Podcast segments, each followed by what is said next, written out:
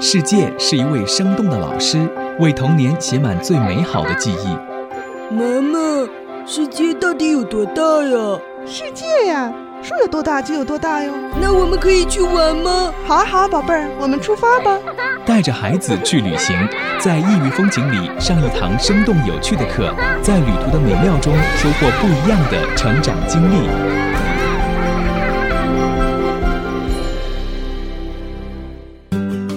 带着孩子去旅行，大家好，欢迎收听我们今天的节目，我是子聪。我们的节目呢，就是希望可以帮助家长更好的去教育孩子，也帮助孩子更好的成长。今天来到我们节目当中的嘉宾很多啊，我们先来介绍一下，先来欢迎一下风雷老师，他是香港卓越父母国际研究院的亲子导师。风老师您好，嗯，大家中午好，我是风雷啊，我是香港卓越父母国际研究院的亲子导师，然后呢，我也是两个女孩的妈。妈妈对，所以这方面有很多自己的经历故事可以跟大家一起来分享。同时呢，也欢迎一下来自于蓝爸爸去旅行的高级商务负责人于飞，欢迎你。各位听众，大家中午好，我是蓝爸爸去旅行主要负责商务的，我是于飞。嗯，欢迎于飞。同时呢，也有我的一位同事彩虹参与到我们今天节目当中来，因为彩虹自己也是有一个呃几岁的孩子了。嗯，三岁女孩也是哦，对，所以呢，也有很多的这个问题想要咨询一下我们的方老师啊，看一下可以对自己孩子的成长有些什么样的帮助啊。方老师，你自己有两个孩子啊，这两个孩子他们的性格是比较相似的，还是两个孩子的性格挺不一样的？嗯，有一点不一样。嗯嗯，大女儿呢是比较活泼开朗，然后呢就是比较细腻。嗯，然后小女儿呢，她是属于那种比较乖巧，呃，性格稍微有一点点内敛。嗯，哎，像孩子多大的时候，你就会考虑带他们一起出去旅行了？包括在国内的旅行，还有在出境的国外的一些旅行。嗯，大女儿的话也是在两岁之前，我们本来就安排了一个全家七口人，爷爷奶奶、姥姥姥爷和我们一家三口的那个香港之行。但是后来由于孩子生病，这个行程就取消了。啊，但是后来两岁以后，我们就开始陆陆续续带着她出去了。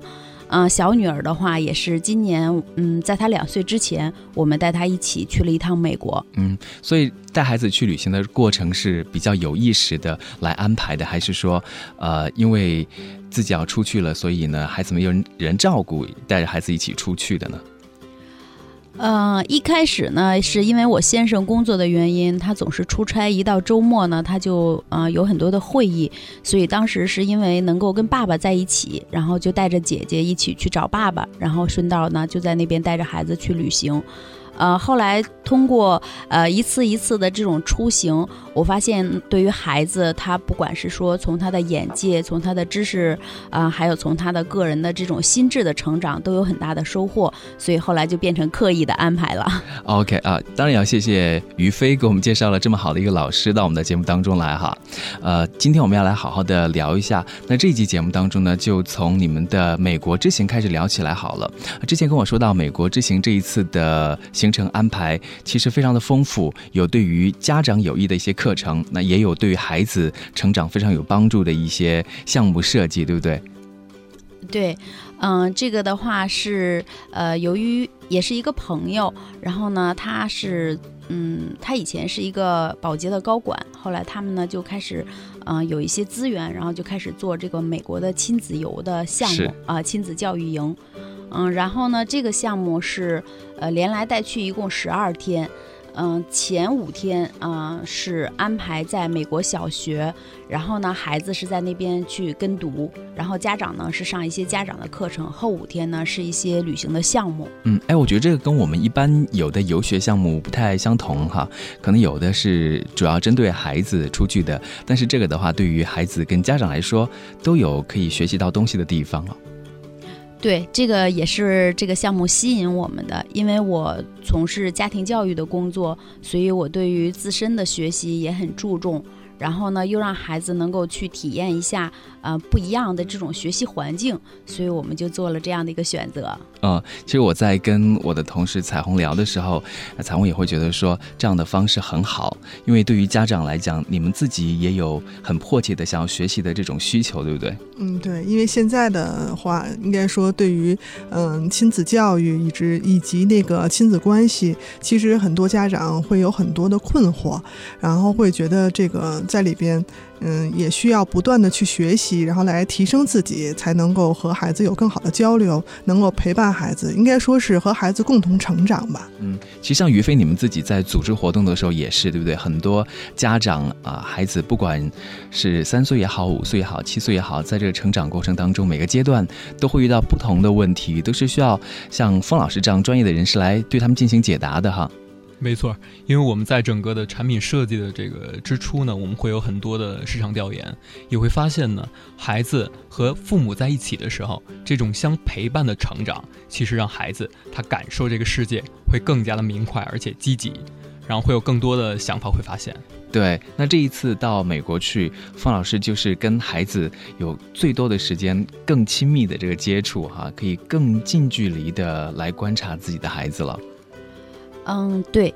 呃，其实呢，我特别感谢这次旅行，因为我之前呢工作特别忙，我和先生我们两个人工作都特别忙，所以呢陪伴孩子的时间就特别的少。然后这一次，因为妹妹出去之前呢还不满两岁，所以在这个问题上我们一直也纠结了很久，很多人都劝我们不要带她去，然后家里人啊、朋友啊都这样劝，包括那个就是组织这个这一次活动的主办方，但是最后我们还是决定带着孩子去了。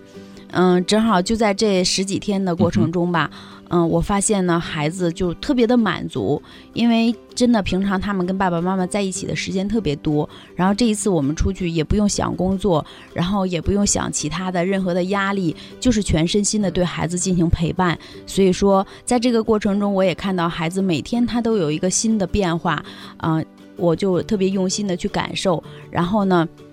嗯，孩子给了我们很多的惊喜。然后我觉得我们从中也得到了很大的满足。哎，比如说像姐姐七岁带着一起出去学习，这个都很好理解哈。她也可以比较快的或者更容易的去啊学到一些东西，适应这个环境。那在准备要带两三岁的这个妹妹去的时候，当时在纠结的是什么样的问题呢？嗯，一个呢就是长途旅行，就是孩子的身体能不能承受，然后包括坐飞机那么长时间，他会不会哭闹。嗯，会不会影响到周围的人呢？会不会让父母特别的心力交瘁啊？这个都是我们考虑的。然后到了那边呢，水土是不是呃会不适应？然后孩子会不会生病？所以这是我们前期很多的焦虑。嗯啊，但是呃，我觉得孩子呢，就是会给我们很多惊喜。啊，孩子的适应能力是很强的。我觉得只要爸爸妈妈在身边，然后能够保证孩子有一个非常愉悦的心情，其实呢，孩子就是会很健康。嗯，彩虹有没有这样的同样的体会呢？嗯。应该说有吧，就是去年的时候，大概就是在两岁多，当时带他去一趟青岛，那个时候呢是坐火车去，大概要五个小时。开始的时候呢，可能也会觉得会不会不适应啊，会不会哭闹？但是，嗯，开始上火车的时候，其实他一直处于非常兴奋的状态，然后对各个地方啊、各个人啊，还有一些外面的风景啊，都特别的好奇，嗯，所以说就整个的旅途还都是非常愉快的，而且回来之后。他还特别就是，嗯，就还经常问我们说，哎，什么时候还去坐火车呀？就是，哎，会有这这这种的期待，就觉得，哎，就觉得那是一个非常好的一个体验啊。哎，那我觉得，呃，在这个旅途当中哈，最开始我们考虑嘛，是不是孩子能够承受这个长途旅行？因为到美国洛杉矶去，呃，飞的话也至少要十三个小时嘛。那孩子在这个过程当中，他的反应是怎样？他是很安静的，还是其实中间有一些状况啊？嗯，其实中间有一些状况，就是系安全带的问题，嗯，他可能不是特别适应，中间有一些哭闹，呃，但是因为我知道，嗯，这个呢必须是要记的，所以我我就是我非常坚持，我温柔而坚持的告诉孩子一定要系这个安全带。所以孩子尽管他在哭，但是他发现，嗯，哭也不管用的时候，慢慢慢慢他就平静下来了，啊，所以后来呢就睡觉，然后在里边读绘本，然后看动画片，所以整个行程后来还是比较顺的。嗯嗯，这个长途旅行是对他的一种考验，也可以说他是这个经受住了这个考验哈。嗯，对对。那后来到了美国，呃，对于妹妹来讲，对于姐姐来讲，对于你们来讲，其实每个人的这个成长都是不一样的哈。那比如说我们说姐姐好了，因为这一次主要也是因为姐姐要过去哈，她是在美国的这个小学里面跟着一起来上课是吗？对，她在美国小学每天上午，嗯，都跟她同年龄段的那个小朋友一起在上课。嗯嗯。那全部都是用英语来教学吗？对于他来说，这个语言的能力是不是有些难度呢？呃，全部都是用英语教学，还好，因为他本来就是在我们国内就上的是国际班，所以他的英语基础还是比较好的。嗯，他可能要克服的就是那种害羞的心理。嗯，对他来说，语言可能还是一个小的问题。嗯，那就是说，从最开始第一天去上这个课程，那到第五天，你觉得他，呃，在这个。克服害羞心理上面有没有什么进步？啊，有很大的进步。嗯，刚去的时候呢，他就特别胆小。然后呢，还是我们把他给送到同学中间，因为那边的老师真的特别好，他们对每一个学生都特别的热情。嗯。然后呢，他就会让小朋友说举手，谁会说中文，然后就有几个小朋友举手，然后他就把他安排在那几个小朋友身边坐。嗯。然后。呃，第一天呢，他回来不太跟我们分享在课堂上呃说了什么，做了什么，啊，就比较的，嗯，还是处在原来可能适应的那种状态。第三天我们去接他的时候，我们发现哦，他们在院子里边上课，然后我就看到他倒在老师的怀里，特别享受的那种感觉。是。啊，然后呃结束的时候呢，也都特别依依不舍。然后每个小朋友就学校送了他们一个 T 恤，每个小朋友都把自己的名字签在上面，所以他们又跟老师合影啊，就整个特别融洽，就看上去特别有爱的场面。啊，其实孩子，比如说他害羞也好啊，或者胆怯也好，其实可可能很多时候都可以从我们家长的身上来找一些原因，是不是？呃，对，其实有很多时候，嗯，孩子其实是个正常的反应。嗯，因为有的时候我们可能过于着急，就到了一个陌生的环境里边之后呢，每一个人他可能都有自己的一个模式，想要去适应这个环境。嗯，有的人可能先要观察一下，啊，看看哪些人比较友好，我先跟哪些人去接触。啊，或者是说这个环境有哪些地方是我可能会嗯感觉到有一点担心的，我要避开它。然后这个都是很正常的一个反应。但是通常情况下，我们家长就把一个孩子正常的反应理解为孩子胆小。嗯，孩子可能不够开朗，然后孩子不太愿意与人接触，啊，这个都是我们可能会存在的一点点的误区吧。嗯，应该给孩子一些时间，他们自己会找到自己的节奏去适应这个环境。嗯，后来这个姐姐上完课之后给你的反馈其实也挺有意思的哈。啊，对，姐姐上完了之后，我问她你最大的感受是什么，然后她告诉我两点，第一个就是美国的老师从来不骂人，所以就是说在中国他会受到老师的批评吗？嗯，其实，嗯，咱们中国的老师呢，就是稍微的要严厉一些。其实跟中国的家长现状是一样的，是啊，总是期待孩子很完美，所以就把注意力总是放在孩子不太完美的那个部分，就经常会去提醒孩子。但是在美国，老师会尊重每一个孩子的个性，然后每一个孩子都有很多的优点，老师每次都会表扬他们的优点。对，就是得到这样表扬的时候，好像我们的自信心还有那种对自己的肯定就会更多一点哈。如果老是批评的话，真的有的时候就会呃变得比较胆小，或者不敢发表自己的意见呢。对，是这样的。所以说，孩子的胆小背后其实也有很多的原因在。嗯，还有上课很好玩，对不对？对，嗯，他说上课的话，我们都是玩游戏，就没感觉是在上课。所以就比如说他们嗯数数，老师每个人就给他们发了一个袋子，然后发了一些糖，然后他们就数一百个啊，就是这样来认识数字的。嗯，哎，彩虹，你自己小孩现在已经上幼儿园了吗？嗯，还没有，大概要到九月吧才能上幼儿园啊。但是他现在，嗯、应该说之前也经历过，嗯，比如说出去的时候，嗯、不喜欢叫人呐、然后不和孩子不太合群儿啊，就只是一个人。嗯、我记得最清楚的是有一次带他去那个就是滑滑梯嘛，然后他在里面玩的就非常好，但是结果呢来了两个小朋友，他一下就到边上去了，也不跟他们一块玩，就自己在边上。嗯，然后当时呢，边上就会有其他的一些老人啊或家长就会说：“哎，你孩子是不是胆胆小啊？”然后呢，我就觉得这可能对孩子其实也是有一种心理伤害吧，所以我也在慢慢的去引导他、疏导他。到现在呢，他三岁多了，我会发现，哎，他出去以后特别期待和小朋友一起玩，所以我觉得他是有一个过程，嗯，过了这个过程呢，需要他自己的一个内心的成长，然后一个是家长的陪伴，让他自己呢更有安全感，然后也通过对一些事情的这个就是他自己的接受吧，然后他自己也能判断一些，比如说哪个小孩可能更容易接触，我更愿意和他一一呃和他一起玩啊，和他一起做游戏啊，嗯，会有一个过程，我觉得。哎那方老师就是，呃，刚才彩虹也分享了自己的孩子的一些故事哈。那这一次到美国去，呃，姐姐上课的这个过程，啊、对你来说有没有一些什么样的启发？就说之后在对姐姐的培养上面，或者这个教育上面有一些呃调整或者改变？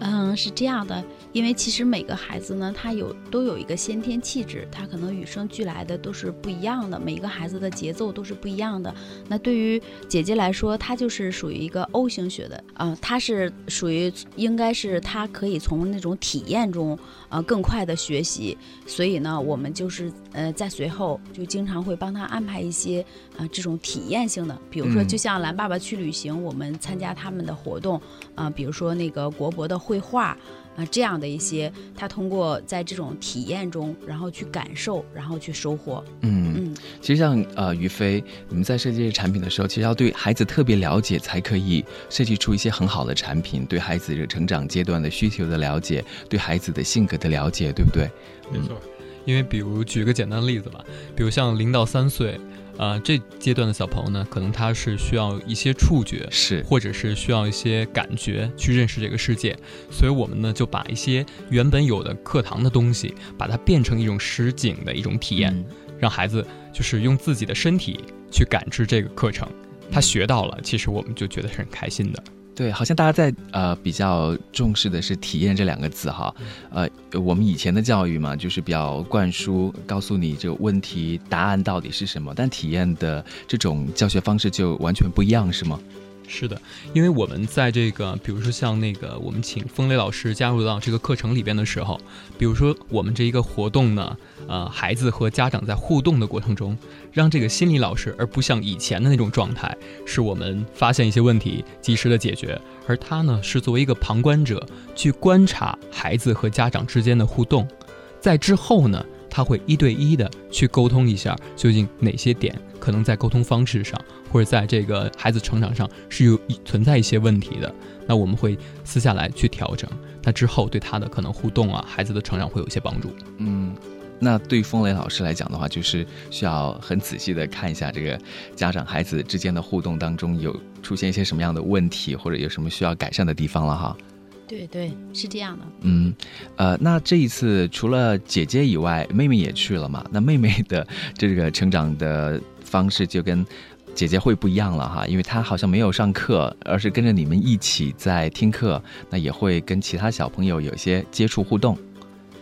对，嗯，我觉得这个过程可能对妹妹有两点，第一个呢，就是对她的专注力的这种培养，因为在她这个年龄段的孩子。嗯，他经常会去做一些事情，也做一些探索。那这时候，我们作为家长就在旁边的默默地看着他，是啊，给他更多的空间，让他去体验。我们叫呃，在我们父母研究院有一句话叫做“在安全的视线范围内，让孩子充分的体验”啊，所以他比如说他就看一个小蚂蚁，他一直就在那儿看，他可能能看好几分钟，但是可能对于我们大人来说，这是一件非常无聊的事情，但于对于孩子来说，他就非常的新奇。我们不去打扰他，就在旁边看着他，那他的专注力慢慢慢慢，其实就是这样养成了。啊，包括我们家长在那边上课，他就在后边玩玩具，啊，他一直玩玩不想玩了，他就过来找妈妈。所以我觉得这个对他的专注力培养很好。啊，还有一个就是，呃，他跟不同的年龄段的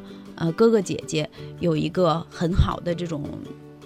叫做什么交流吧，也嗯成长，嗯，他可能会去表达自己的需求啊，呃，想要跟大家一起玩啊，然后呃想去跟别人要个东西啊，这种可能就会慢慢慢慢锻炼了他。啊，你现在说到就是他想吃冰淇淋的时候那个故事，我觉得，嗯，就是其实也可以看出，就是我们家长对孩子的这个行为的看法和孩子本身对这个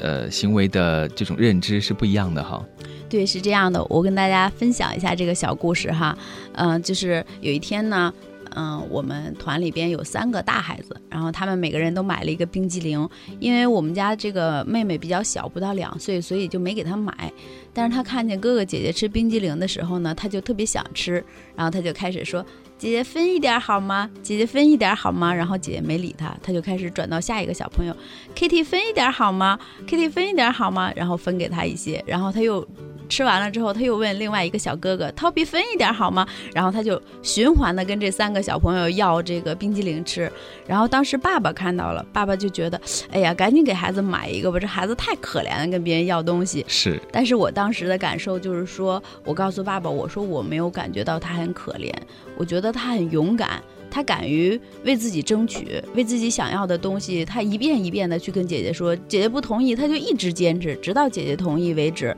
所以说，其实我们很多孩子啊，他长大了之后，他有很多的限制性信念，啊，就是他觉得我不能这样，我不能那样，或者那个可能我我做不了，别人能做，其实都是在父母很小的时候就给孩子输入了这样的信念系统。父母经常告诉孩子：“你不要这样，你不能那样，那个你不能买，那个你不能要。”那孩子长大了之后，他就觉得：“哦，我不能要那个，我不能要那个。”他就会有了一种叫做“我不值得拥有”的信念。对，所以对他整个的人生会有非常大的影响。他也会给自己设置一些限制，哈。对，是这样的。嗯，所以我觉得这个对呃对家长来说，其实也给我们上了一课哈。对，其实孩子没有像我们想的那么复杂的一些想法。对，其实每一个孩子生来就是一张白纸嘛，嗯，然后最后他变成了一个美丽的图画，还是一一一个嗯，就是我们都不能去欣赏的这样的一个东西，那完全在于父母，你平常是怎么去描绘他的？嗯，那这一点的话，对于彩虹来讲，你是不是也有一些体会？就是，呃，孩子世界里面他对于事物的这种认知，然后跟我们家长自己对事物的这种认知是完全不一样的。嗯，会有会有一些，嗯，比如说，嗯，他自己，嗯，嗯，会选择，比如说会选选择和什么样的孩子，嗯，来交流，嗯，会选择，嗯，出去的时候他会选择，哎，我可能我想要什么样的东西，嗯，我呢，反正在和他交流的过程中呢，会给予他一定的选择，因为我觉得孩子有些需求，嗯，可能我们，嗯，在。有条件的情况下，我们尽量满足。当然说，有时候呢，可能不能样样都满足。所以这个时候呢，我觉得，嗯，尽量的让他是通过选择的方式，我可能会给他两到三个选择。这样的话呢，我这这一次他，嗯，通过他自己的选择来获得了，比如说，嗯，玩具啊，或者是一些，嗯，好吃的呀，他就会非常满足，因为觉得这个东西是我自己选择的，嗯，他就能够接受这样的一种方式。非常有智慧的妈妈 哈，真的是我们要给孩子一些选择，这样的话，孩子知道我可以通过我自己的努力去争取一些东西，然后呢，我也学会了为我的选择去负责任，就这个负责任的人生态度，会为他以后打下非常好的基础。嗯，那这是一个方面哈，比如说像彩虹，呃，还有这个方老师，平常工作都是挺忙的，所以很难有完整的时间。抽出来陪孩子在一起，但这个旅行就不一样了啊！一天大概二十四小时都会跟孩子在一块儿吧，特别是对于妹妹来说，所以孩子的这种安全感也好，或者被关注的感觉也好，就会更加的提升了哈。好像这个对于妹妹来说也是很重要的，是吗？对，这也是我特别想跟家长们交流的。因为其实我们现在的社会压力是非常大的，我们生活压力也很大，呃，导致我们用了太多的时间去工作，可能想要挣大房子呀，我想要换车呀，甚至我想要给自己安排一些什么样的东西，那这时候我们可能就忽略了对孩子的陪伴。其实，呃，妹妹呢，因为在她。呃，我刚刚怀孕的时候，我升职了，然后那个过程，因为我处于职业的这种角色的转换，我花了大部分的时间在工作上，所以我也每天很焦虑。所以她出生呢，就非常的没有安全感。因为如果妈妈的情绪不稳定，比较焦虑的话，这个孩子就会缺失安全感。所以她在出生一个月的时候，不到一个月，她就开始吃手。那时候我们都觉得这个是孩子的本事啊，不到一一个月就会吃手了，而且那个睡觉的时候，吃完奶瓶之后，把手往大拇指往手里呃往嘴里一放，就开始。我们都觉得，哎呀，真的很省心。但是后来我学习了家庭教育之后，我知道这是一个非常严重的问题，孩子极度缺乏安全感。那后来他的他只吃一只手，他只吃他右手的拇指。后来这个拇指都被吃破了，但是他还吃，其实就是孩子内心的这种焦虑已经完全大于了他身体的焦虑。但是这个通过这个嗯十几天的陪伴之后，他慢慢慢慢的就可以吃别的手指头了，不抱着那一个手指头吃了。然后后来慢慢慢慢就开始有一些呃有一些改变。所以我觉得这个对于我们大部分家长来说，首先是对孩子的一个陪伴，然后呢家长要保持一个情绪的稳定，能够给孩子一个充足的安全感。那夫妻关系呢也要有一个比较和睦的这样的一个现状，至少在孩子面前我们不要去争。吵，所以还有一个就是给孩子更多的体验，让孩子充分的去体验。当他发现通过他去做，他能够做到的时候，他就非常的有自信和安全感。嗯，其实我觉得这个从另外一个方面来讲的话，也是了解自己的孩子，并不是特别容易的一件事情哈。比如说他吃手指，那可能对于一般的家长来说，也不会意识到他在潜意识里面到底是一个什么样的这个想法呀，或者对他的一个影响。对，是这样的，所以我在没有学习之前呢，很多都是不知道的。那我现在因为经常会跟家长讲沙龙嘛，我经常会告诉家长一句话，这是我用我切身的体会在告诉家长，叫做无知的代价是最贵的。嗯，可能孩子一直都在为我们的无知买单，而我们不知道。所以我在这里也呼吁啊，广大的家长，不管你是看书也好，上课也好，一定不要停止学习，尤其是对于孩子教育的学习，真的是非常重要。因为我们不知道，可能孩子在为我们买单。嗯，还有一点就是说，呃，对于孩子来讲，不管他是什么样的年龄，两岁、三岁、四岁、五岁也好，可能。并不是在旅行当中每一点他都可以记住的哈，但是那种影响是不是也潜移默化的会对他之后的人生产生很多的这种影响或者好处？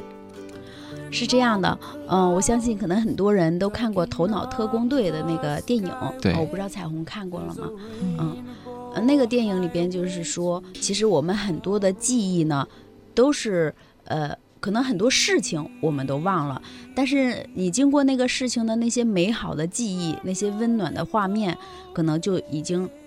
在深深的藏在了你的脑海里，可能变成了你的身体记忆。那你和爸爸妈妈在一起的那种温情的场景，那种感觉，它留在了你的身体里，所以为以后他的呃这种性格的形成奠定了一个很好的基础。嗯。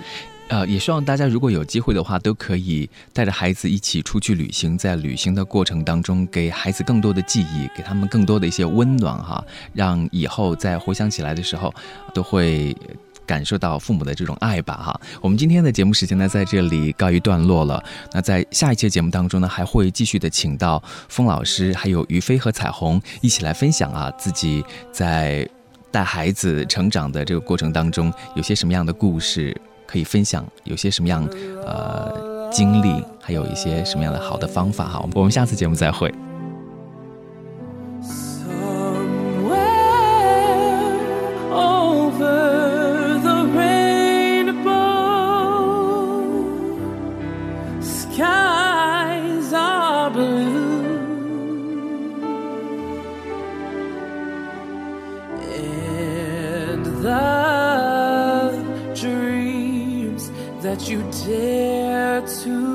Dream